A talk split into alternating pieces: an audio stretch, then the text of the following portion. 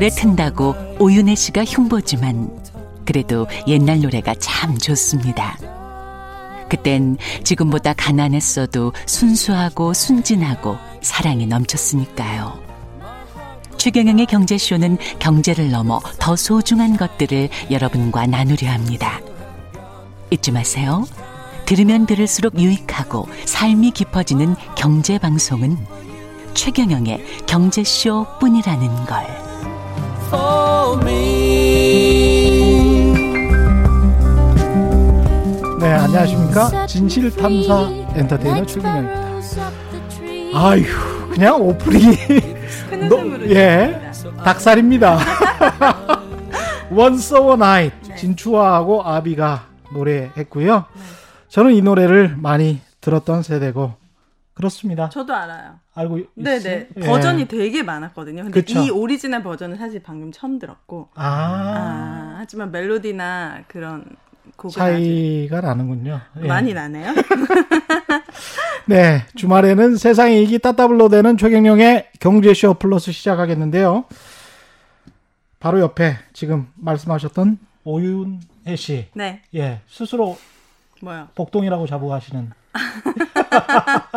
복동이라고 말할 수밖에 없잖아요. 예. 지금 상황이 예. 아시죠? 예, 벌써 저의 출산일을 걱정하시더라고요 기자님 몇 예. 주면 되냐고 예. 아니 아이를 낳아 보시지도 않아서 잘 모르시죠? 그 9월 한 중순경에 오윤혜 씨가 출산을 하고, 하, 하러 갑니다. 하고 한 몇 주 후에 그 동안에 또 데이터 로 하시는 분이 네. 너무 잘하시면 아. 돌아오지 못할 수도 있어요. 그러니까요.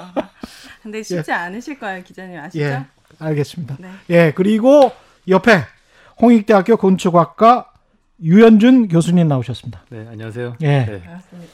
저 아이돌 보는 기분. 그렇죠. 기자님만 보다가 이렇게 예. 보니까 뭔가 아 고개 죄송해요 오늘 제 등만 보실 수도 있기 때문에 알았습니다. 마음을 예. 준비하세요. 예, 굳게 마음을 먹고 있습니다. 알쓰신 잡 그 보셨 었죠. 아 거기서 나오셨구나. 그렇죠, 그렇죠. 아 예. 그러니까 어디서 많이 TV에서 제가 지난번에 JTBC에 알쓰신잡 이렇게 이야기했다가 네. 음. TVN이라고 바로 고쳐주셨어요. 아 TV. 그래서 서로들 민감해요. 예, 어 그럴 수 있구나. 예, 몰랐죠. 아 몰랐어요. 몰랐죠. 그게 뭐가 중요한가요? 중요 중요해요. 그 사람들은 중요합니다. 알겠습니다. 예, 오늘은 굉장히 좀 재밌는 이야기일 것 같아요. 뭔데요? 아파트. 아파트. 예, 아파트에 관한 이게 인문학적 고찰이기도 하고 이게 네. 나중에 아파트가 왜 이렇게 그 우리가 좋아하게 됐는지 투자적으로도 음. 그걸 건축학적으로 도시학적으로 설명을 해 주실 것 같아요. 네. 어, 너무 재밌을 것 같아. 아 그래요? 예. 아 건축을 전공하신 분이에요? 예. 아, 네. 뭔가 되게 외모도 하시는 일도 뭐가- 이렇게 완벽하실 수가 없. 원래 왜 여자들 혼자 갑자기 뭐 수지로 이렇게 이렇게 돼가지고 뭐 어떻게 건축학 개론 찍고 원래 뭐 그러는 거 아니에요 지금? 건축하는 남자에 대한 환상이 있어요. 환상만 갖고 계십시오. 아, 아 그러시구나. 예. 어 너무 궁금하네요. 아파트에 예. 대해서 모든 것을 알아보는 시간. 음. 오늘 내용은 네. 제가 잘 소개를 한 겁니까 주제는? 네, 잘 소개하신 것 같습니다. 뭐 예. 아파트에 대한 모든 거라고 생각하시면 될 것 같아요. 예. 근데 사람들이 전원주택보다 아파트를 더 좋아하나요? 아무래도 그렇죠. 아 그래요? 나만 네. 다르구나. 아니 왜냐하면 투자적인 목적으로 봤을 때, 아 투자. 음. 네, 재테크를 생각하면 대부분 다 아파트를 선호하시죠. 황금성이 좋기 때문에 그래요. 음. 저는 지금 아파트에 살고 있는데 사실 불만이 더 많거든요. 음. 어떤 불만? 층간 소음 네, 음. 그리고 아이를 키우다 보니까 마음껏 뛰어놀 수 있는 공간의 부족 음. 그리고 뭔가 약간 좀, 개인적인 느- 뭔가 이렇게 너무 그냥 갇혀 있는 것만 같은 그런 느낌. 그렇죠. 그래서 예. 저는 제가 능력만 된다면은 어. 좀 마당에 있는 주택에서 살고 싶다 이런 생각 되게 많이. 방금 그 말씀을 지난 시간에. 네. 유 교수님이 해주셨어요. 그러니까 뭐라고요? 뭐 집에 뭐 프로그램 용량이 더 필요하다. 집에서 하늘을 볼 수 있는 음. 공간이 필요하다. 음. 이 말씀을 너무 감명 네. 깊게 들어서 네. 야 이거 베란다 있는 어떤 집 음. 정말 발코니 있는 집으로 이사 가야 된다 이런 생각을 많이 하게 됐습니다. 창문 열면 앞집이 보이니까. 그렇죠. 나는 뷰를 보고 싶은데 약간 그런 단점들이 있는데 또 아파트는 매력이 있죠. 네. 언제든지 팔려면 팔 수 있다라는 게 큰 매력이죠. 예. 어. 환금성이 좋다는 게 매력이고. 음. 근데 시- 실제로 지난번에 그 방송하고 나서 예. 국토부에서 이제 법규를 좀 개정을 해서라도 아. 이제 우리나라 집합 주거의 테라스가 그러니까 발코니라고 할 수 있죠. 공식적인 예. 명칭은 우와. 음. 그런 것들을 만들 수 있는 법들을 구상을 하고는 있어요. 아, 그렇군요. 네. 그래서 한번 미팅을 한번 가졌었는데 예. 그래도 그거가 적용이 되면은 꽤 많이 만들어질 수도 있을 것 같아요. 그때 고층이라도 발코니가 뭐 안전이나 이런 거는 괜찮다라고 말씀하셨죠. 네, 보통 예. 일반적으로 한 20, 25층까지는 괜찮을 것 같다 이렇게 음. 건설사에서도 얘기를 했고요. 예. 한번 그 내부적으로 검토를 해봤는데 음. 그래서 20층까지는 뭐 충분히 가능할 것 같습니다. 근데 우와. 아파트에 거주하시는 분들의 어떤 문화도 중요하긴 할 것 같습니다. 함부로 뭔가를 떨어뜨린다거나 네. 그렇죠. 어. 그런 것도 뭘 좀- 막 목을 막 구워서 먹는다거나 어. 뭐 이래버리면 네. 그런 것들. 예, 새로운 무- 어떤 문화로 정착을 해야죠. 예. 그리고 이게 층수가 높아질수록 아무래도 좀 무서워 보일 거 아니에요. 네. 그렇죠. 그러면 난간을 설계를 다르게 하면 돼요. 음. 낮은 층수에서는 투명한 난간으로 해주고 예. 고층으로 올라갈수록 바깥이 안 보이는 이렇게 솔리드한 연으로 된 난간을 한다든지 예. 그러면 음. 심리적인 것들을 다 디자인으로 해소할 수 있습니다. 어. 그렇지만 최소한 이제 하늘은 볼 수 있네. 그렇죠. 예. 하늘은 볼 수 있어야죠. 저희 어. 갑자기 궁금한 게 있는데 아파트 새로 지을 때요. 네. 확장하는 비용 네. 따로 받잖아요. 그냥 네. 처음부터 다 확장해서 나오면 사람들 확장 안 하는 사람 없거든요. 네. 거의 다 확장을 원하잖아요. 처음부터 확장해서 나오면 되는데 왜 그거를 일일이 돈을 더 받고 할 네. 거냐 말 거냐부터 네. 해가지고 막 추가 비용, 뭐 에어컨을 설치하네 뭐네 막 그런 것들을 유상 무상으로 해가지고 네. 왜 그렇게 하는 거예요? 건설사가 돈을 벌어야죠. 아, 자동차 팔 때 CD 플레이어 넣을 건지 말지 에어컨 예. 기본으로 당연히 들어가는 건지 아, 뭐 그것도 옵션으로 걸고 뭐 예. 선루프 넣을 거냐 말 거냐 이런 옵션들을 많이 달아놓을수록 음. 네. 사실은 이 소비자가 그걸 체크하면서 돈을 내 추가로 지불을 할 때 특별하게 근데 옵션이 뭐 없으니까. 와- 완전히 당연한 게 돼가지고. 네, 그러니까 그렇죠. 처음부터 그냥 넣고 비싸게 받으면 되잖아요. 네. 근데 그- 그건 또안 그, 되는 거예요? 그게 또 장사를 하는 분들 마케팅 입장에서 봤을 때는 네. 네. 그게 당연히 뭐 기본적으로 들어가면 가격이 올라간 것처럼 느껴지잖아요. 네. 근데 이게 옵션이면 좀, 아, 좀 그렇게 되는 거예요? 그리고 사실 제가 이런 거 취재를 저는 이제 부정적인 탐사 보도나 이런 걸 많이 해봐서 네. 이런 게 있더라고요. 뭐요? 가령 이제 삼성에서 지어요. 네. 근데 LG전자 거를 써요. 음. GS에서 지어요. 네. 삼성의 가전을 써요. 네. 그래서 그 모델을 구형 모델을 상당히 높은 가격에 아. 가격 자체를 올려놔요. 그래서 분양가를 분양가에다 이게 넣는 거예요. 그래서 네. 조합원들에게 재건축 조합원들에게 이게 이렇게 좋은 제품이에요라고 하지만 실제로 이제 납품하는 각 전자회사 입장에서 봤을 때는 그렇게 좋은 제품이 납품이 되지 않고 아. 마크업이 돼 있는 가격이 올라가 있는 음. 구형 모델들이 많이 들어가 있는 거죠. 아. 재고품 정리하는. 예. 음. 근데 그거를 본인 회사 계열사 것들은 못 하니까 아 서로 해주는 예, 거예요. 서로 해주는 약간의 담합 구조가 있다. 그냥 결국 그런 돈 취재를 한 적이 기발하네요. 예. 음. 아 그런 게 있구나. 예.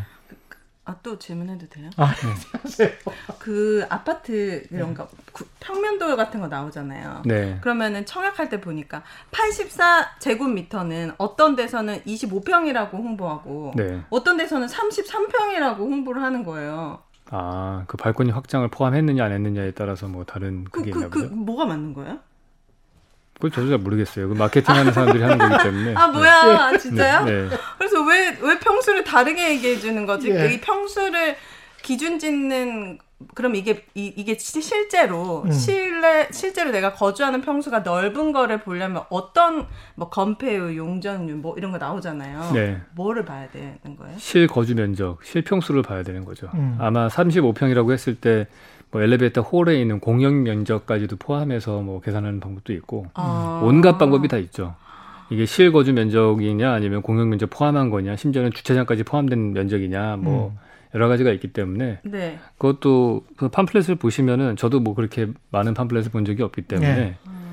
어, 다 달라요. 어디는 뭐 그렇죠. 발코니 포함한 면적, 뭐 뺀 면적, 뭐 이래서 숫자를 그렇구나. 나눠 넣기 때문에 잘 전화해서 물어봐야겠네요. 네. 근데 숫자는 네. 사실은 이거는 언론과 짜고 치는 이것도 고스톱인 것 같은데 뭐예요? 84 전용 면적이 84 제곱미터, 네. 59 제곱미터면 네.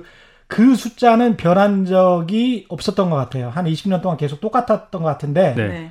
근데 사람들이 건설사와 언론사가 이야기하는 31평, 네. 32평, 34평 이 평수가 네. 계속 커졌어요. 네. 크게 보이게 하기 위해서. 왜 커져요? 예? 크게 보이게 하기 위해서. 원래 제곱미터의 전용 면적은 똑같았거든요. 그리고 네. 그거는 분명히 나오거든요. 분양을 받으시면 어. 분명 분명히 나와요 제곱미터로. 그게 네. 85제곱미터라는 뭐 저는 이쪽 음. 분야 전문가가 아니기 때문에 아, 네. 정확하지는 않은데 팩스 체크를 해보셔야겠지만은 그 나라에서 세금을 매길 때 이게 국민주택 사이즈라고 하는 게 그게 네. 85제곱미터로 돼 있어요. 맞습니다. 그래서 무조건 85제곱미터 밑으로 다 84까지 쓰고 이렇게 하거든요. 네. 근데 거기에 이제 발코니 확장한 면적 음. 이런 것들이 있기 때문에 거기는 플러스 알파가 생기면서 그게 31평도 되고 아. 84평도 되고 뭐 이렇게 되는 거죠. 음. 어렵네요. 예. 네.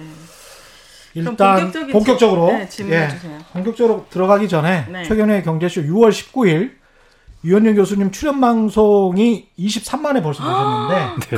오늘 대박. 방송이랑 함께 보시면 네. 굉장히 유익할 것 같습니다. 예. 네. 봐달라는 한- 얘기인 거죠. 한? 번 더 말씀드리고 네. 최근에 경제쇼가 거의 꼬리가 긴왜 방송이에요. 나를 보고 얘기해요? 자신 있게 카메라 보고 얘기하세요. 부끄러워서 그렇습니다. 부끄러워서 제. 제 프로그램 그 자랑하는 거라 꼬리가 굉장히 긴 방송입니다. 예, 네. 에버그린 방송이라고 해서 네. 에버그린 콘텐츠라고 해서 사실은 이 방송에서는 이렇게 꼬리가 긴 방송을 네. 굉장히 그 높게 평가를 하거든요. 아, 예. 거기까지 지금 나아가시는 거예요? 아니 뭐 객관적으로 뭐 네, 그렇다는 알겠습니다. 이야기입니다. 네, 예. 여러분 많이 봐주세요. 예, 오글거립니다만은 네. 좀 들어주시기 바랍니다. 예. 아까 그 유 교수님 그 많은 사람들이 아파트 선호한다. 네. 음.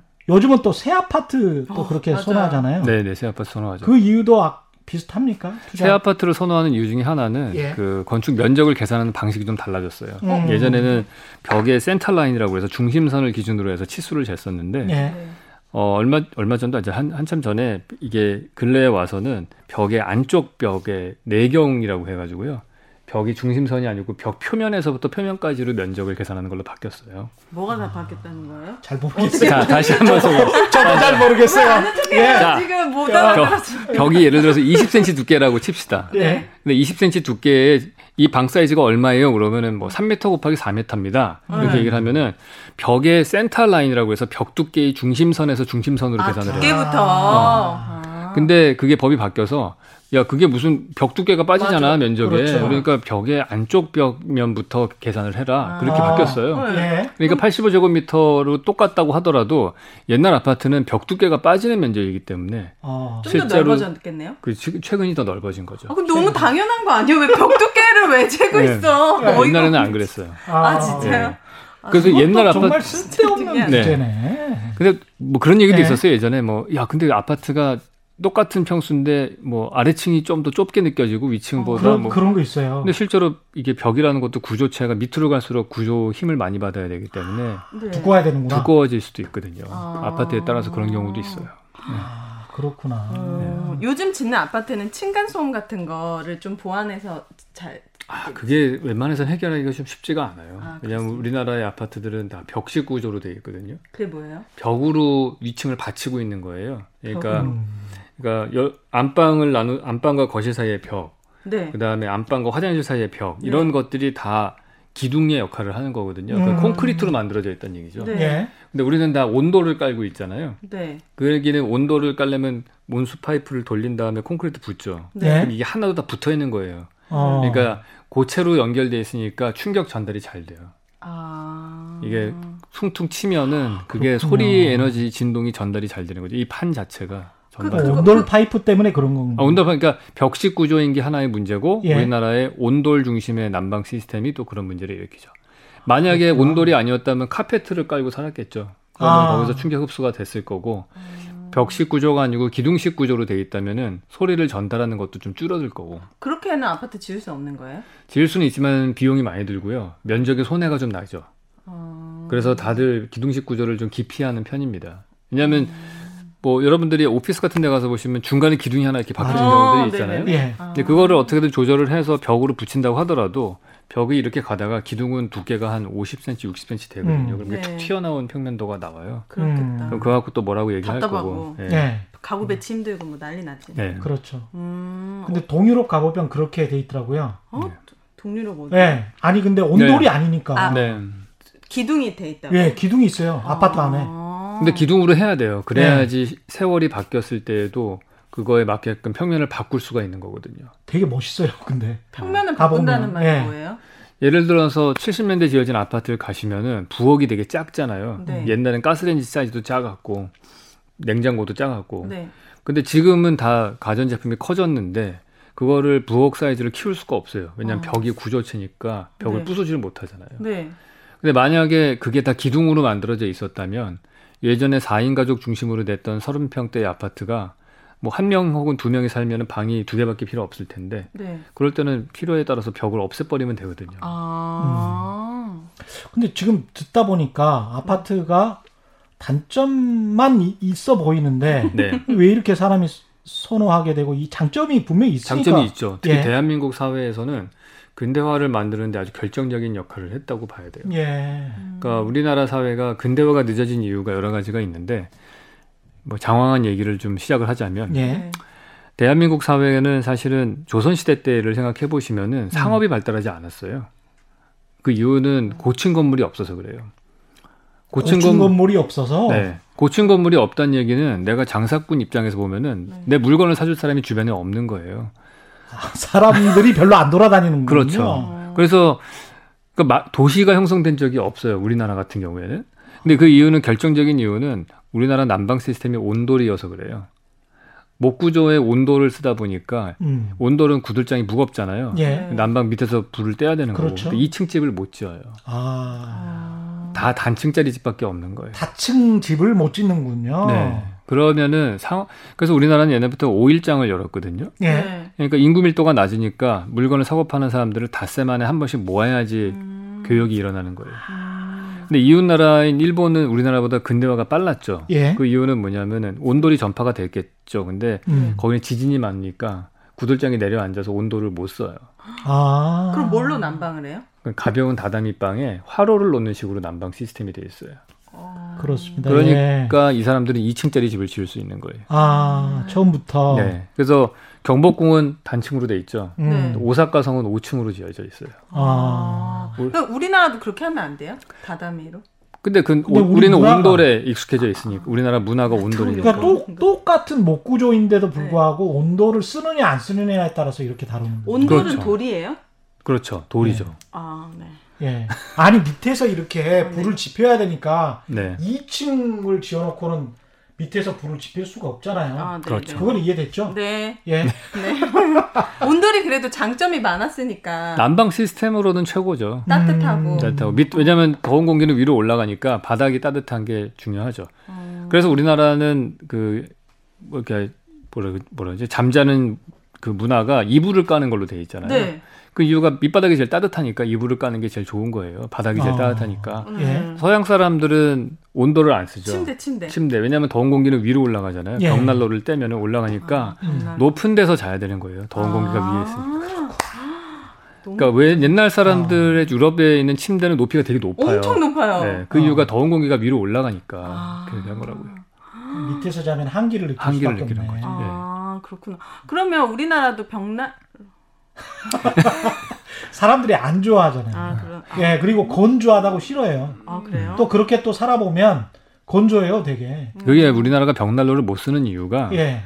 우리나라는 목 구조로 돼 있잖아요. 음. 나무. 그러니까 나- 나무 구조로 기둥으로 돼 있으니까 벽난로 같은 걸 뒀다가는 집에 불이 날 가능성이 높은 거예요, 사실은. 아. 예. 예. 그래서 상당히 그런 위험하죠, 벽난로를 두기에는. 근데 근대화와 아파트 말씀을 하셨는데 그러니까 고층 건물인 음. 아파트가 생기면서부터 한국의 근대화가 더 가파라졌다. 어. 이렇게 이제 경제적으로 보더라도 예. 자, 보시면은 5일장 열리는 도시하고 매일매일 시장 열리는 도시는 화폐 통화량이 다섯 배 차이가 나는 거죠. 어, 그러네. 그러면은. 어떻게 보면은 다섯 매일매일 장이 열리는 그런 사회가 부자가 될 가능성이 더 음. 높은 거예요. 네. 그러네요. 그러니까 시민 사회가 형성이 빨리 되고 음. 귀족들의 부르주아가 생겨나고 예. 왕의 권력을 빼앗아올 수 있는 그런 역사들이 바- 생기는 거죠. 아. 근데 조선 시대는 보면은 일단은 돈이 안 돌기 때문에 예. 부에 대- 세습이 돼요. 음. 땅 문서밖에 없잖아요. 그러네요. 그땅 문서를 자식한테 물려주면은 그 부가 대를 물림하는 그러니까 되게 정체된 사회인 거예요. 아. 정치적으로도 사회적으로도 안 좋은 거죠. 그러니까 조선 왕조가 500년이 유지가 됐다라는 거는 장점이기도 하지만 다른 음. 말로 하면 되게 정체되고 음. 발전이 없었던 사회다 그렇게 볼 수 있어요. 아, 그렇네. 야, 이 건축물로 네. 정치 경제를 그러니까요. 설명하니까 너무 재밌다 이거. 그러면 조선 시대에서 바뀌었잖아요. 예. 어떤 계기로 바뀌게 된 거죠? 전쟁을 했나? 그렇죠. 한국 전쟁이 큰 역할을 했고 조심스럽게 물어봅니다. 아니 지금 네. 뭐 네. 그냥 아 어떻게 부끄러우니까 교수님한테 직접 물어보기엔 너무 수준이 소 낮은. 뒷다리로 어떻게 쥐 잡은 것 같은 그런 네. 느낌이에요 지금 이게. 네. 예. 저 근데 대한민국 사회의 네. 신분제를 폐- 철폐하게 된 결정적인 계기는 6.25 전쟁이 한국 전쟁이긴 하죠. 어. 음. 근데 주거 환경이 확 바뀌었어요. 음. 70년대가 되면서 어쨌든 산업화가 되고 도시로 옮겨오면서 우리나라가 그 당시에 혁명이 일어 주거 혁명이 아파트가 생겼잖아요. 음. 이 아파트가 되게 결정적인 역할을 한게 아파트는 고층으로 짓죠. 예. 네. 그러면 사실은 이 허공은 쓸데없는 공간인데 그 공간에 집을 짓고 사람들이 그걸 사면은 지주가 되는 세상이 된 거예요. 아. 모든 국민이 지주가 될 수 있는 세상이 된 거죠. 부동산을 소유할 수 있는. 조선 시대 때는 양반 아주 극소수의 사람들만 땅을 소유했다면 부동산을 소유했다면 네. 70년대 이후에 대한민국 국민들은 다 지주가 되는 세상이 된 거예요. 음. 아, 이 생각해 보니까 신기했겠다. 네. 그 아, 아파트는 예. 우리나라 말고 다른 나라에서 이, 이미 먼저 생겨났다가 우리가 그렇죠. 카피했나요? 1920년대에 독일의 힐버자이머라는 사람이 처음으로 구상을 했어요. 오, 아. 독일에서. 네, 아파트 지금 우리가 쓰는 판상형 아파트랑 거의 똑같이 생겼어요. 음. 1920년대면 우리가 60년대 와우 아파트가 처음이었나요? 와. 네. 저도 연도는 연도는 예. 약해서 잘 모르. 하여간 60년대에 아파트가 처음. 지어진 게 서울이 처음이었던 것 네, 같은데. 서울의 와우부터 처음이죠. 거의 마포. 와우예요, 와우? 그 무너져서 저희가 기억해요. 네. 예. 아, 무슨 뭐, 예, 이 와우산에. 무너져 버렸어요. 아. 무너져 버려 가지고 네. 아마 최초의 아파트였을 텐데 아. 그러면 우리가 빨리 들어온 편이네요. 그러면 20년대 들어온 근데 사실은 예. 철근 콘크리트로 지어지는 건물들은 유럽이나 이런 데는 1930년대부터 막 지어지기 시작을 했으니까 아. 사실은 다른 나라보다는 느린 편이죠. 30년은 예. 느렸네. 네. 예. 느렸네요. 아니 근데 이제 조선을 생각해 보니까 그렇죠. 아. 네, 빨리 도입을 한 거예요. 예. 사실은 그 당시에 그 정치 지도부 쪽에서 음. 어떻게 보면 혁신적으로 빨리 도입을 했고 음. 이걸 어떻게 지어야 될지를 잘 몰랐기 때문에 네. 막 철근도 빼먹고 뭐 콘크리트 배합도 막 엉망이고 네. 뭐 그래가지고 그나마 이 정도로 안 무너진 이유는 그 당시에 구조 계산하는 방식이 되게 서툴렀기 때문이에요. 아 그래요. 그러니까 아, 그러니까 기둥이 한 제가 옛날에 구- 구조 교수님이 그러더라고요. 옛날에 음. 워낙 그렇게 많이 철근도 빼먹고 했는데 안 무너진 이유는 구조 계산했을 때 기둥 다섯 개 정도 있어야 되는 건물인데 음. 잘 불안하니까 한 열 개쯤 아. 넣었다고 하더라고요. 그 예. 오차 한계를 잘 몰라서. 예. 어, 오히려 그게 지금 리서치를 해주셨는데 와우 아파트가 1969년 12월에 완공돼서 뭐야? 네. 70년 4월 8일에 5, 개월 만에 무너진 네. 거예요? 어, 무너졌군요. 세상에. 네. 어쨌든 그런 아파트가 만들어졌으니까 네. 대한민국 경제의 자산이 엄청나게 거, 늘어난 거죠. 네. 그렇겠습니다. 네. 음. 근데 이게 대단지로 만들어지고 막 15층짜리 처음에 생각해 보면 또 5층짜리 네. 아파트였다가 음. 네. 나중에 이제 10층, 12층, 15층 지금은 이제 35층 네. 점점 올라가는 거는 건축 공학이 발달해서 네, 공학이 좀 발달한 거가 있죠. 아, 공학도 근데 그, 네. 그 인체 아- 해롭지 않나요? 저희 저랑 아는 언니가 50층에 살아요. 네. 예. 놀러 갔는데 구름밖에 안 보이는 거예요. 예. view가. 그리고 음. 약간 언니가 하는 얘기는 약간 숨 쉴 때도 약간 공기가 부족한 것 같고 건조하고 네. 자기 당장 이사 가야 될 것 같다고. 타워팰리스 등 주상 복합 아파트, 고층 아파트가 생겨날 때 네. 네. 한국 언론이 90년대 말 2000년대 초에 딱 그런 주장을 했었어요. 네, 그럴 땐 다음에 한의사분을 초청하셔가지고 물어보시고요. 아 근거가 없는 얘기구나. 아니 근데 근거는 있죠. 왜냐 면 네. 우리가 롯데타워 같은 거 고층 건물 100층짜리 올라가면은요 그 위에 주거가 없고 호텔이 있거든요. 네. 그 이유는 이 빌딩이 움직여요. 음. 실제로 그 한 100층 정도 되면 몇 미터씩 움직인단 말이에요. 예. 그 예민하신 분들은 이게 거기서 살면 어지러우실 거예요. 음. 그렇기 때문에 계속 사는 주거로는 힘들고 하루 이틀 되는 호텔로 보통 프로그램을 만들어 놔요. 이- 이- 일부러 움직이게 지은 거죠. 네, 아, 예, 그렇죠. 그거 안 무너지면 부러지죠. 어, 풀어줘? 바람에 불면 네? 바람. 그렇죠. 예. 건물이 높아질수록 풍압력이라고 바람이 미는 힘이 더 무섭거든요. 아. 얘가 이렇게 바람이 고층 건물에 대해서 바람이 한번 때리면은요, 얘가 이렇게 뒤틀린 현상이 생겨요. 이 빌딩이 약간 스크루바처럼 이렇게 빨래 짜듯이 이렇게 생기는 현상들이 생깁니다. 근데 20년 전에는 정말 네. 그래서 고층 아파트가 그런 생각보다도 정말 풍수도 그렇고 네. 사람의 건강도 그렇고 어, 안 좋다고. 그래서 뭐 어르신들도 뭐 1층이나 5층 이하에 뭐 그런데 음. 당첨됐으면 좋겠다. 아. 뭐 이런 이야기를 많이 했고 언론에서도 그런 이야기를 했었거든요. 근데 지금은 뭐 아니죠. 그렇게 생각하는 사람은 전혀 없습니다. 그니까요. 왜냐면 같은 아파트, 같은 동에 산다고 하더라도 예. 꼭대기층에 사는 사람들은 하늘이 훨씬 많이 보이고 음. 아래층에 사는 사람들은 앞동의 그림자에 가리기 때문에 햇빛이 적게 보여요. 맞아요.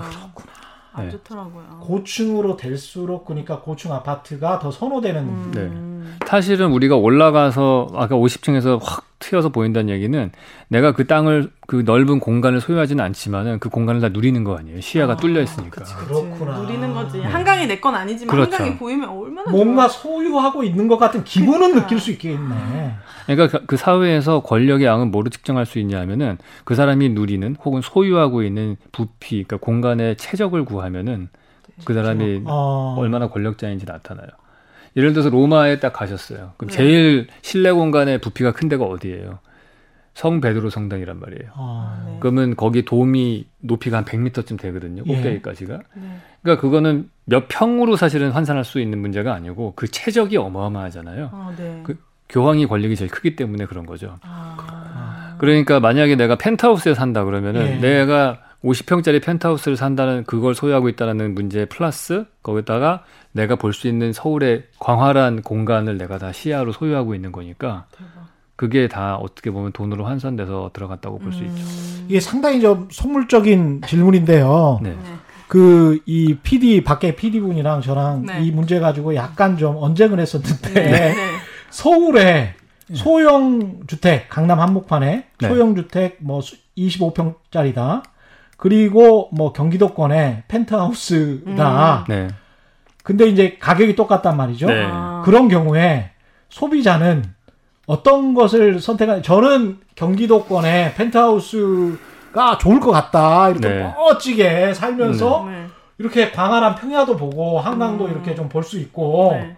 아 그런 게 김포에 있더라고. 그래 근데 이제 서울의 아주 중심부의 25평 아파트 가격이에요. 네. 어떻게 생각하십니까, 교수님은? 갑자기 궁금해지는데. 저는 건축을 관계라고 생각을 하거든요. 예. 어떤 관계를 맺고 있느냐. 음. 사실은 25평이냐 60평 펜트하우스냐로 구- 구분할 게 아니고 예. 그 공간이 주변에 어떤 시설들과 연관을 맺느냐. 중심부가 비싼 이유는 그 앞에 카페도 있고 공원도 가깝고 지하철역도 가깝고 극장도 있고. 네. 그러면 그 시설들의 접근 가능한 가능 그걸 한번 계산을 해보세요. 예를 음. 들어서 내가 CGV 극장이 걸어서 5분 이내에 있다.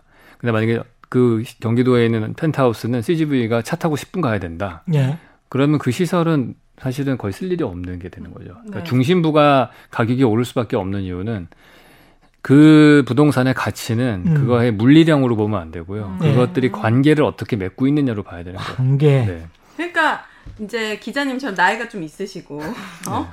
뭐 아니, 어디 뭐 가는 그렇게 거 귀찮아하시고 뭐 영화관 안 가시잖아요. 어, 영화 가요. 네. 영화 가. 1년에 한두 번 가시고 예. 이러면 그냥 그런 그렇죠. 데 살고 싶은데 젊은. 음. 드- 되게 trendy한 부부야 예. 젊은 세대야 그러면 한복판에 살면서 다 누리고 싶죠 네. 뭐 누릴 게 뭐 있나? 얼마나 많아 집에 한복 그냥 슬리퍼 신고 가면 마트 있고 카페 있고 네. 병원 있고 다 했는데 아, 그래요? 이게 소비자 층에 따라서 완전 달라질 것 같아요 맞습니다. 네. 그래서 이번에 코로나 사태 예측할 때에도 전염병이 도니까 저 시골로 가서 살아야 되는데 나 어. 해- 도시가 해체될 거다 이렇게 얘기하시는 분들은 다 맞아요. 나이 드신 분들이에요. 아. 아. 다 결혼해서 애 낳고 이러신 분들은 네. 사실은 굳이 도시에 살 필요가 없고 이성을 만날 이유가 없으니까 음, 그렇죠. 젊은 친구들은 얘기가 다르죠. 그럼요 아. 그 친구들은 고시원에 살아도 도심에 살고 싶어 하죠. 예. 맞아요 근데 이렇게 아파트가 생긴 지가 이제 70년대부터 이제 영동 택지 개발지구 해서 네.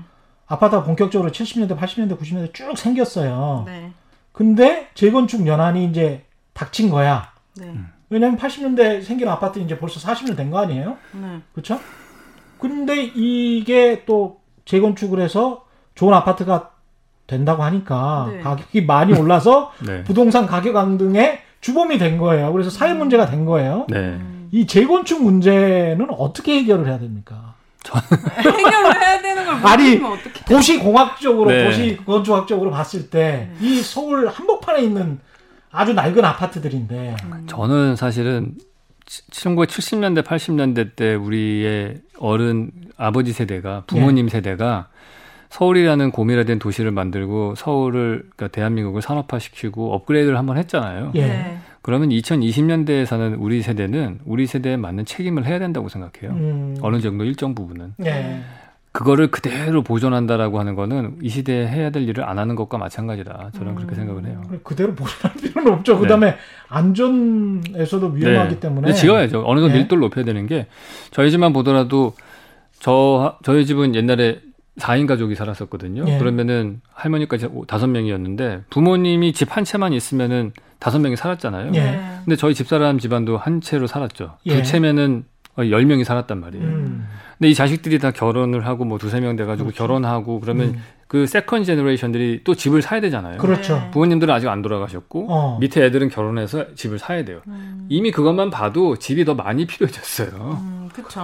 맞아요. 네. 사람들이 장수하게 되면서 네. 네. 그러니까 그렇다고 그 부모님 세대가 돌아가시고서 그 집을 이어받는 것도 아니고 음, 결국에는 산술적으로만 따져도 이미 집이 필요한 베이비붐 세대 이후에 그 자녀들이 또 나오기 때문에 음. 집이 많이 필요해졌고 인구 이동도 많았고 그러니까 가격이 오를 수밖에 없는 거죠. 네, 가구 수를 좀 더 많이 할 수 있는 네. 고밀도 개발을 좀 해야 된다. 저는 그렇게 생각합니다. 네, 중심 지역에 네. 예. 그러니까 많이 선호되는 지역에 음. 밀도를 좀 높여서 재건축을 하는 게 음. 저는 평수는 필요하다. 조금 작게 하더라도 네. 어. 거기서 이제 중요한 게 지금 4인 가족이 대세가 아니니까 그렇죠. 1, 2인 가구니까 맞아요. 30평대가 필요 없을 거라고요. 예. 그러면은 15평 정도 되는 것들을 오히려 개수를 늘리는 게 나은데 음. 지금은 그렇게 하면은 문제가 많이 되니까 세대수를 못 늘리게 해놨잖아요. 재건축에서. 그러면 이제 이 사람들은 중심 지역이고 세대수 못 늘리니까 사이즈를 쓸데없이 크게 만들고 평당 가격을 높이고 이래서 그걸로 어. 돈을 보상을 받으려고 하죠. 그러니까 가구 수가 안 늘어난다는 게 문제인 거예요.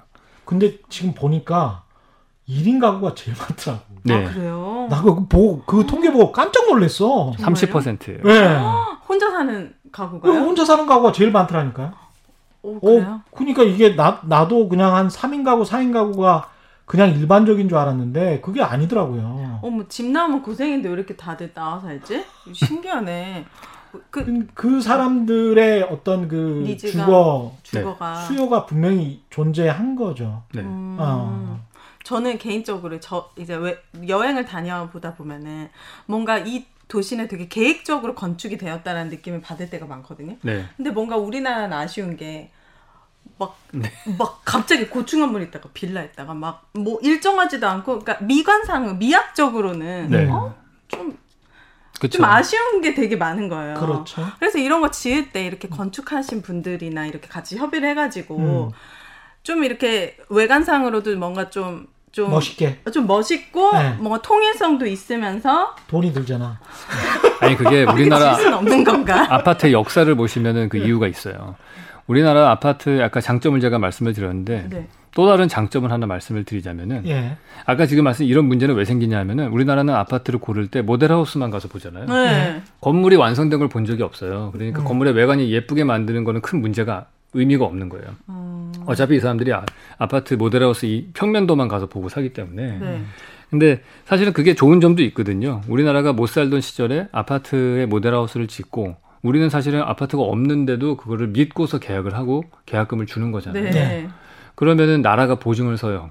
이 맞아요. 건설사가 망하지 않고 완공할 것이다라고. 음, 그러면은 사실은 이 건설사와 건축 그 집을 산 사람 사이에 보증을 서주는 거죠. 맞습니다. 그런 신뢰 예. 관계를 만들어 주면서 사실은 없던 거를 만들어내는 거예요. 은행에서 돈 빌려주고. 음. 그러니까 그 유명한 책 있잖아요. Trust라고 예. 후쿠야마 프랜시스인가요? 음. 뭐 누, 아, 프랜시스가 아니죠. 처음 들어보는. 프랜시스 후쿠야마인가요? 하여튼 그 사람이 쓴 책이 있는데 네. 프란시스 후쿠야마 맞죠. 예. 예. 예, 그 사람이 쓴 책이 신뢰. 되게 중요한 거는 결국에는 신뢰가 경제의 기본이다. 예. 음. 우리가 종이 돈을 보고선도 신뢰하고 서로 예. 물건을 교환하고 은행 잔고라고 하는 것도 그냥 컴퓨터 숫자일 뿐인데도 돈이 있다라고 믿는 거잖아요. 네. 신뢰가 결국에는 이 자본을 만들어내는 건데 그때 처음으로 저는 그런 신뢰가 만들어지고 그걸 통해서 경제의 그 자본이 만들어지기 시작한 것 같아요. 선분양을 하면서. 네, 아. 예. 선분양하면서 그래서 후진국에서는 그 뭐, 거를 따라하려고 해요. 예. 동남아시아나 이런데 개발도상 국가들에서는 대한민국의 이 모델이 괜찮다. 음. 그래서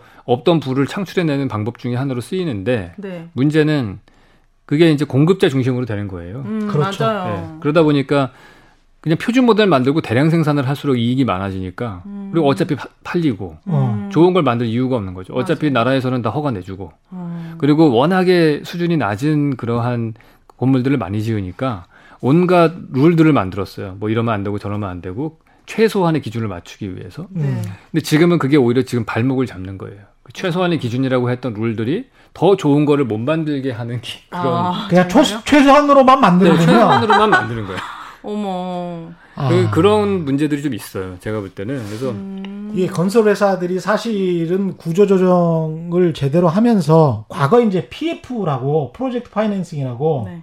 IMF 이후에 우리가 혁신적으로 아파트를 좀 만들겠으니 최신 금융 기법을 좀 들여옵시다라고 하- 했던 게 PF거든요. 네. 그렇게 하면 싸게 훨씬 더 좋은 아파트를 건설할 수 있습니다. 이렇게 국민들에게 약속을 했어요. 네. 이게 2000년대 초반인데 근데 된 게 하나도 없어요. 아.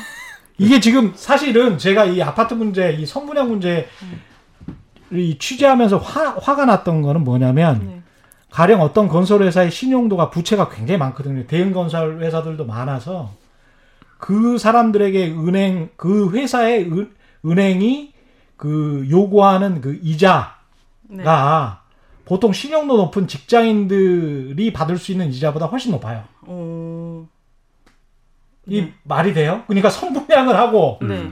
아주 부채가 많은 건설사가 신용도가 낮은 건설사의 고금리를 네. 받아서 그걸 끌어당겨서 건설을 하는데 네. 그 금리까지 내 분양가에 포함되어 있고 어머. 모델하우스가 보통 2, 30억에 지어지는데 네. 그 모델하우스 건축비 또다 포함돼 있고. 다 포함되어 있고 그 모델하우스에 렌트를 하는데 월 보통 뭐 임대료. 요지 같은 경우는 5천만 원 정도 듭니다. 네. 근데 그거를 365일 운영을 해왔어요. 음. 과거에는 그것까지 다 포함시켜요. 그렇죠. 그, 네. 그 그 런 후분양으로 아니 후분양으로 바뀔 가능성 없는 거예요? 그게 이제 선진국 선진국들은 거의 후분양을 다, 다 하죠. 그렇게 해요. 네. 네. 정말요? 네. 그러니까 금융 리스크를 건설사가 떠안고 음. 시간에 대한 리스크, 금융 리스크를 다 건설사가 떠안고 잘 지어서 야 멋지지 네. 살아봐 뭐 이러면서 이제 가격을 높일 수 있는 거죠 그렇게 하면 그러면 소비자가 어유 멋있네 가면서 이렇게 음. 그러면 이제 분쟁도 안 일어나고 건축 잘못했다고 우리나라 선진국이라고 했잖아요, 기자님이.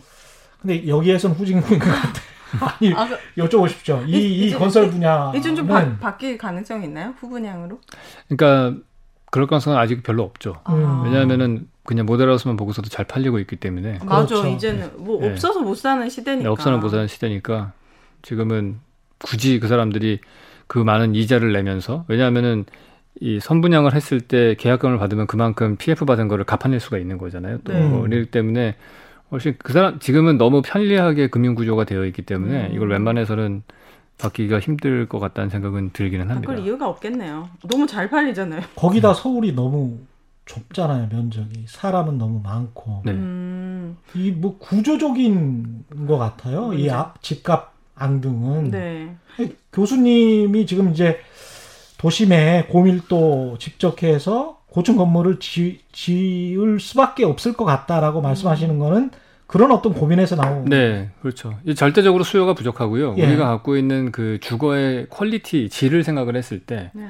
뭐 다세대 주택이나 다가구 주택이나 이런 것들은 사실 70년대 집장사들이 지은 아주 안 좋은 질의 건물들이 너무 많기 어. 때문에 음, 그런 거는 이 시대에 맞게끔 한번 좀 바꿀 때가 되지 않았나 하는 생각이 들고요. 예. 네. 그런 거를 좀 체계적으로 좀 바꿨으면 좋겠고.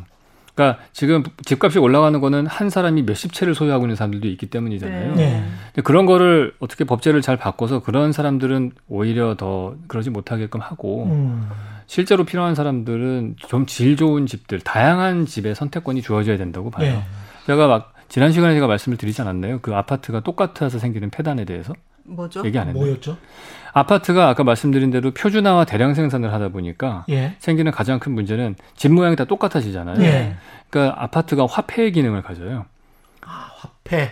왜냐면 화폐 5만 원짜리 지폐가 서울, 부산, 대구, 광주가 다 똑같잖아요. 그러니까 그렇죠. 서로 물물 교환이 되죠. 예. 아파트가 부산의 아파트나 광주의 아파트나 서울의 아파트가 다 똑같이 생기면은 얘는 화폐의 기능을 가지고 자기압 수표 같은 거예요. 언제든지 팔고 살 수. 우리 아까 말했던 것처럼 34평 다 네, 똑같잖아요. 다 똑같잖아요. 네. standard가 만들어져서 네. 화폐의 기능을 가지고 더 큰 문제는 여기 계신 분들 거의 평- 아파트에서는 평면도가 다 똑같을 거란 말이에요. 네. 그렇죠. 그러면 내 집의 가치 판단의 기준이 뭐만 남겠어요? 예. 집값밖에 안 남아요. 아, 그러니까 다 똑같은 모양의 집에 살게 되면은 구분할 수 있는 척도는 집값밖에 없어요. 그러니까 획일화의 가장 심각한 문제는 획일화가 되면은 가치 판단의 기준이 정량화가 되는 거예요. 와.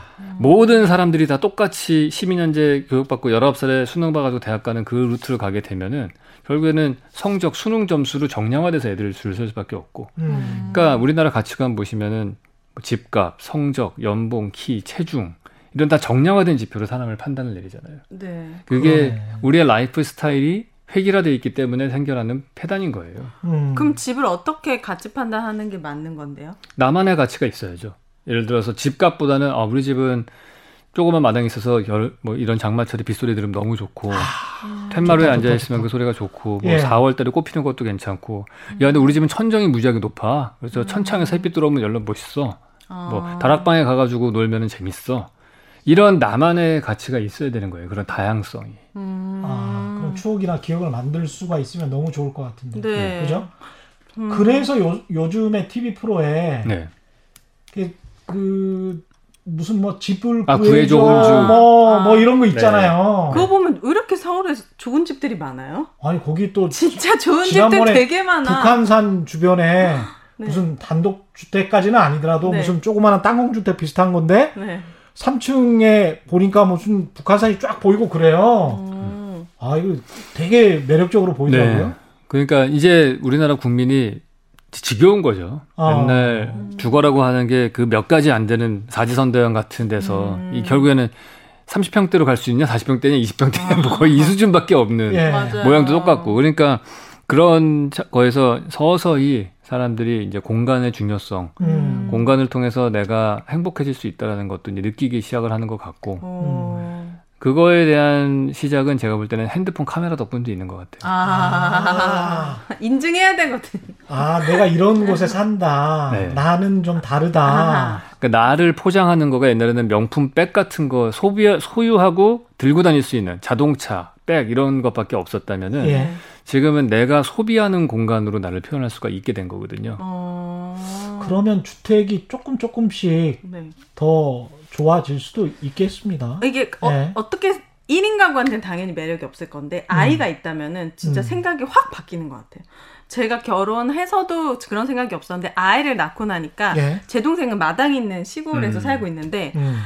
매일 이제 주말에 뭐 했어 이렇게 단톡방에 올리잖아요. 네. 저희 아이는 뭐 그 뭐야 쇼핑몰 가서 예. 노는 거 올린다면 걔네들은 올챙이 잡고 음. 꽃 따서 먹고 근데 얼굴은 시커멓게 타 있는데도 애들 표정이 너무 밝고 눈이 초롱초롱하고. 네. 스마트폰이나 TV에 아예 관심 없고 어. 그냥 뭔가를 놀아주지 않아도 그냥 시골에서 네. 음. 그렇게 지나가는 사람마다 인사하고 근데 사실 그 나이 때는 그렇게 커야 되는 거 아닌가라는 생각이 그렇죠. 너무 네. 들면서 어. 뭔가 아파트라는 공간에서 주는 답답함이 저는 편리함보다 더 크게 느껴지더라고요. 아니 그리고 아- 나중에 이제 그 인구 고령화되고 지금 뭐 합계 출산율 같은 경우도 네. 1명 이하로 지금 낮아졌기 네. 때문에 그러니까 어차피 직장을 구할 수 있어요. 그 정도 어. 나이의 아이들이면 직장이 넘쳐나. 네. 그래서 막 그렇게 공부를 시킬 필요가 없어요. 일본도 그런 경향을 가지고 가고 있잖아요. 사실은. 이게 네. 막 그런 환경이나 이런 게 되게 중요하거든요. 누구 음. 엄마는 뭐 벌써 세네 살인데 무슨 영어를 시키고 미술 선생님이 오고 막 이래요. 그럼 막 따라가. 막 그러면 막 옆에 사람들은 조바심 나나 봐요. 근데 네. 저는 그- 이게 그런 환경에도 영향이 있어서 주거 환경에도 음. 그래서 굉장히 좀 양평이나 이런 데라도 가고 싶다. 근데 말씀하신 대로 이 집값을 무시할 수 없잖아요. 저의 전 그렇죠. 재산을 투자하는 건데. 음. 네. 그러니까 이게 딱 갈등이 되더라고요. 선택 뭘 포기해야 될지 모르겠고. 근데 지금 30대들 같은 경우에는 아파트도 선택하는 사람들이 있지만 그렇게 과감하게 약간 외곽 지역에 가서 주택 네. 선택하는 사람들도 꽤 있다며요. 네, 생기곤 하고 있죠. 어, 용감하신 분들이죠. 봐봐 용감하다고 얘기하는 건 그만큼 많은 부분을 포기한 거야. 출퇴근 시간 포기했지, 네. 집값 네. 포기했지, 편의시설 포기했지. 애한테 인생 걸은 건가? 이렇게 따라서. 아니 아니죠. 그냥 인생이 좀 더 가치 네. 있어진다라고 생각하는 거죠. 그러니까 저는 그게 바람직한 것 같은 게 다양한 사람들, 그러니까 lifestyle이 100가지가 되면은 음. 행복한 사람이 100배 늘어나는 거거든요. 아. 지금은 딱 한 가지 lifestyle밖에 없으니까 네. 그렇죠. 그래서 치열하게 내가 5억짜리 집보다는 10억짜리 집에 들어갔을 때도 행복할 것 같고 어. 10억보다는 20억짜리 집이 더 행복한 것 같고 그렇게 되는 거죠. 근데 아예 길을 다른 길을 선택하면 되는데 예. 물론 거기에는 얼마만큼의 자기의 자존감과 그 뭔가 뭐라고 그러죠? 음. self confidence라고 할 수 있는 그 뭐, 음. 한국말로 뭐라고 해야 되나? 네. 자신감 그러니까 모르겠다. 자기 확신? 네, 자기 확신. 예. 네, 자기 확신이 있어야지만이 가능한 일이잖아요. 그런 음. 것들이. 음. 근데 대부분의 사람들은 우리나라는 전체주의 교육을 받아왔기 때문에 맞아요. 쉽지 않아요. 맞아요. 계속 뭐 저희 세대만 하더라도 뭐 똑같은 교복을 입힌다든지 네. 똑같은 헤어스타일 음. 뭐 똑같이 시간 맞춰서 하고 똑같은 방향을 바라보게 하고 이게 줄 세워서 조회하고 앞으로 나란히 하고. 앞으로 나란히 하고 비교하고 음. 그런 거에 익숙해진 사람들은 거기서 벗어나기가 쉽지는 않죠. 맞아요. 이 되게- 비교하는 게 제일 큰 것 같아요. 맞아. 내가 충분히 갖고 있는데도 내 옆에 사람이 더 가지고 있으면 내가 되게 부족한 것처럼 느껴지고. 25개 자치구 중에서 네. 제가 이런 조사를 한 적이 있는데 고위 공직자들이나 국회의원들이 살지 않는 곳이 있어요. 어, 살지 한 않는 거? 두 개구 정도 있어요. 지금 코로나 시대에 이렇게 심해지. 한두 개구 정도 있어요. 거기는 네. 살질 않아요? 그 아파트를 안 가지고 있어요. 어 어디예요? 뭐 제가 그 특정 구를 말씀드리기 아. 약간 좀 특정 경제부처의 공직자들은 거기에 아예 살지를 않아요. 왜요? 아, 생각을 해보세요. 아, 네. 그러니까 이게 어느 곳에 강남 서초 송파에 산다는 것도 중요하지만 주로 많이 삽니다. 네. 음. 공직자들도 그렇고 판사들도 그렇고 다 그렇습니다. 어. 기업인들도 그렇고.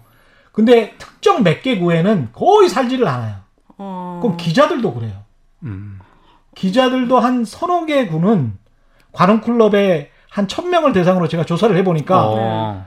사- 서너 개 구는 아예 안 살아. 오, 신기하네. 어, 그래요? 출퇴근 거기는 기피하는 지역인 거예요. 그렇죠. 기피하는 지역이죠. 근데 안 오를 거다. 그게 가장 서울 시내에서도 낙후된 지역이에요.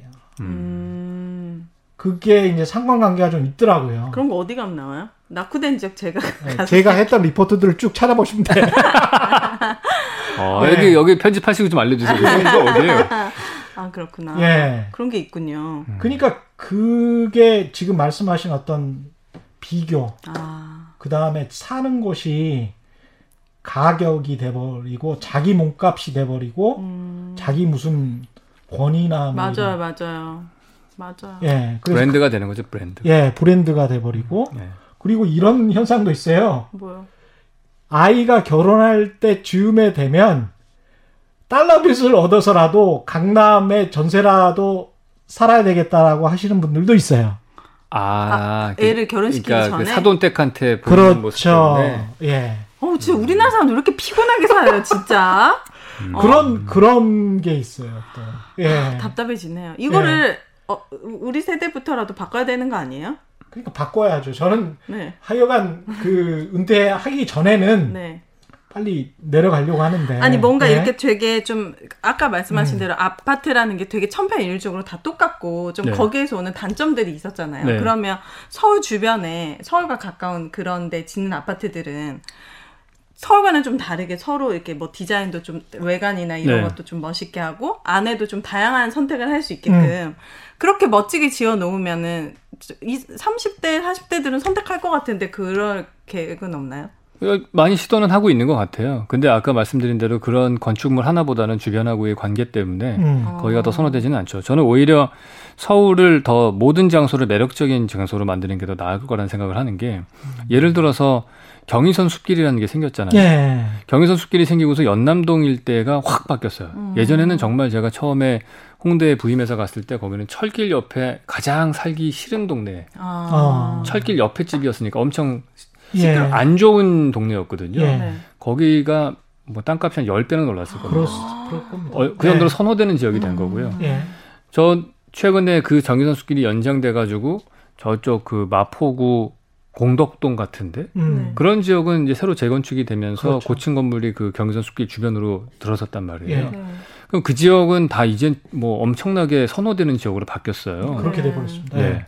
근데 그게 그런 식으로 하나하나 매력적으로 만들어 나가야 되는 거죠. 아까 말씀하셨던 음. 그세개 선호되지 않았던 지역들도 음. 경의선 숲길 같은 뭐 다른 형태의 예. 어떤 매력적인 공간을 만들어서 음. 그걸 통해서 그 지역을 다시 바꿀 수 있다고 생각을 하고요. 예. 그 중에서도 제일 핵심적인 것들은 저는 학교라고 생각을 해요. 어. 학교 건축은 어디든지 필요한 것이고 학교를 음. 중심으로 해서 커뮤니티가 형성이 되기 때문에 학교 건축을 재개, 재건축을 하면서 그러니까 음. 리모델링도 하고 뭐 운동장 주변으로 도시 계획도 다시 잡고 그러면서 공원도 다시 배치하고 그런 식의 재건축을 해야 되는 거죠. 그거 다 네. 밀어버리고 아파트를 짓는 이런 식이 아니고 음. 지역마다 다 다른 특색을 가지는 그런 매력이 있는 장소를 만드는 게 전 중요할 것 같다고 생각을 해요. 근데 서울은 다 비싸지 않아요? 좀 비싸죠. 네. 도심의 그린벨트 같은 경우는 어떻게 해야 됩니까? 그린벨트는 네. 유지를 해야죠, 당연히. 유지는 해야 네? 유- 예. 왜냐면 그린벨트의 장점은 있었거든요. 음. 그린벨트가 없었다면 아마 서울은 거의 LA처럼 계속해서 퍼져나가는 도시가 됐을 거예요. 난개발로. 음. 근데 그런 것들을 막아놓는 장치가 됐기 때문에 음. 어느 정도는 그 역할을 했다고 봅니다. 어. 근데 지금 가서 보시면 그린벨트가 그린벨트 같지가 않거든요. 어, 막 비닐하우스만 네, 있고 비닐하우스들이 막 있고. 나무도 예. 없이 막 무허가 건물도 있고. 예.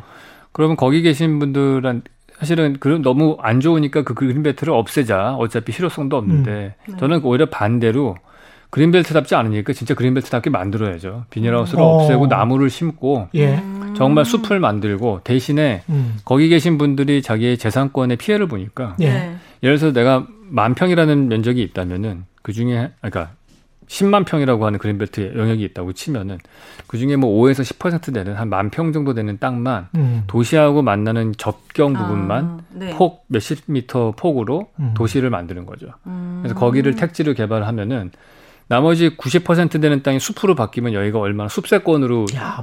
좋은 것이 되겠죠. 예. 그러면은 적은 면적을 개발하면서도 고밀화되게 개발해서 거기서 개발 이익은 다 회수하게 해주고 음. 그다음에 저희 입장에서 봤을 때는 숲이 하나 생기는 거잖아요. 네. 그렇죠. 그러면 그 안에 도시에 있는 사람들이 그 숲으로도 접근 가능할 수 있게끔 그 단지들을 점선처럼 이렇게 끊어서 개발을 아. 하면 얼마든지 우리한테는 제대로 된 정말 녹지를 갖게 되는 어. 공원을 갖게 되는 거죠. 진짜 그린벨트를 그린벨트답게 산발적인 아이디어. 네. 음. 나무 심어 심죠 우리가 가서. 그러니까 정부 하나씩. 정책도 약간 좀 창의적이었으면 좋겠어요. 그러니까 음. 계속 규제했다가 규제 네. 완화했다가 음. 규제했다가 규제 완화했다 이게 왔다 갔다 왔다 네. 갔다 하는 것밖에 없는 것 같아요. 너무 바보 같죠. 그러니까 네. 제3의 방법을 찾아야 돼요. 음. 가장 그 또 뭐랄까 스마트한 사람들은 저는 음. 두 마리 토끼를 잡을 수 있다고 생각을 해요. 어. 그게 디자이너들의 역할이라고 생각을 하거든요. 예. 그래서 우리가 미래의 모습을 디자인을 해야죠. 어떻게 사는 것이 양쪽 사람 다 만족할 수 있는 답이 그렇죠. 될수 있을 것인가. 예, 음. 그거를 너무 뭐 윤리적인 것들, 정치적인 것들 이걸로 맞습니다. 세 겨루기를 해가지고 어느 어. 한쪽이 이기게끔 해서는 안 될 것 같고요. 음. 네. 스- 아주 지혜로운 방법을 찾을 수 있다고 저는 생각을 해요. 음. 그런 걸 답을 찾아야죠. 예. 우리나라에 국토부 장관 이런 거 많고 미술 장관 이런 거 있으면 좋을 것 같아요. 공무원 시험 같은 거 안 보고 되게 창의적인 사람들을 딱 뽑아가지고 앉혀놓으면 얼마나 좋아요. 유현준 교수님을 국토부 장관으로 아니 안 되죠. 그러니까 하는 순간 아무 일도 못 합니다. 왜냐하면 그 장관을 하는 순간 예. 온 국민의 절반이 적이 되기 때문에 아, 이렇게 나와서 웃으실 수도 없어요. 네, 얘기하다가 끝나죠. 밖에도 못 돌아다니시고. 밖에도 못 들어가던 네. 그 정부 정책과 관련해서 조금 더 구체적으로 이런 거는 좀 이렇게 좀 바꿨으면 좋겠다 아니면 새로운 정책 이런 거를 한번 해봤으면 좋겠다 이런 제안 같은 건 없으십니까? 음, 저 지난번에 말씀드렸던 물류를 터널로 보내는 것도 한 방법인 것 같고, 음. 네, 그래서 새로운 산업 생태계를 만들었으면 좋겠고요. 예. 그래서 교통량을 줄여서 지상의 도로에 공원을 더 많이 만들 수 있는 그런 공터를 만들었으면 좋겠고요. 아, 그 이야기가 좀 진행되긴 하더라고요. 아 그래요? 아 그래요?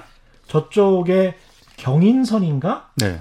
그쪽을 지하화 아, 그러니까 저 제가 말씀드렸던 예. 거는 기존에 있던 교통 도로를 지하로 넣자는 얘기는 아니고요. 예. 사람은 그냥 지상으로 다니게 하고 사람이 타는 자동차는 음. 물류 시설만 다 아, 물류 시설만 예, 그때 그래. 그것도 트럭을 넣는 게? 아니고 예. 자율주행 로봇을 이용해서 어. 되게 낮은 천정고의 터널을 뚫어서 웬만한 물류들은 다 지하로 다닐 수 있게끔 처리를 하면은 지상에 음. 좀 교통량이 줄면서 도로를 좀쭉 좁혀도 그러니까 차선 몇 개를 없애도 되지 않을까 그런 생각을 해요. 물류 창고가 이렇게 차지하는 공간이 면적이 많은가요? 물류 창고라기보다도 물류로 인한 교통량들 아. 앞으로 계속 증가를 할 테니까요. 왜냐면 언택트 소비가 늘어날 거고 음. 그러다 보면은 계속해서 그런 물류의 이동들이 많아질 거라고 보거든요. 사람의 이동보다도 그걸 다 지하로 밑으로 그거를 다 지하로. 좋겠다는 거죠. 어. 그러면 저는 우리나라에 새로운 산업이 생기는 거죠.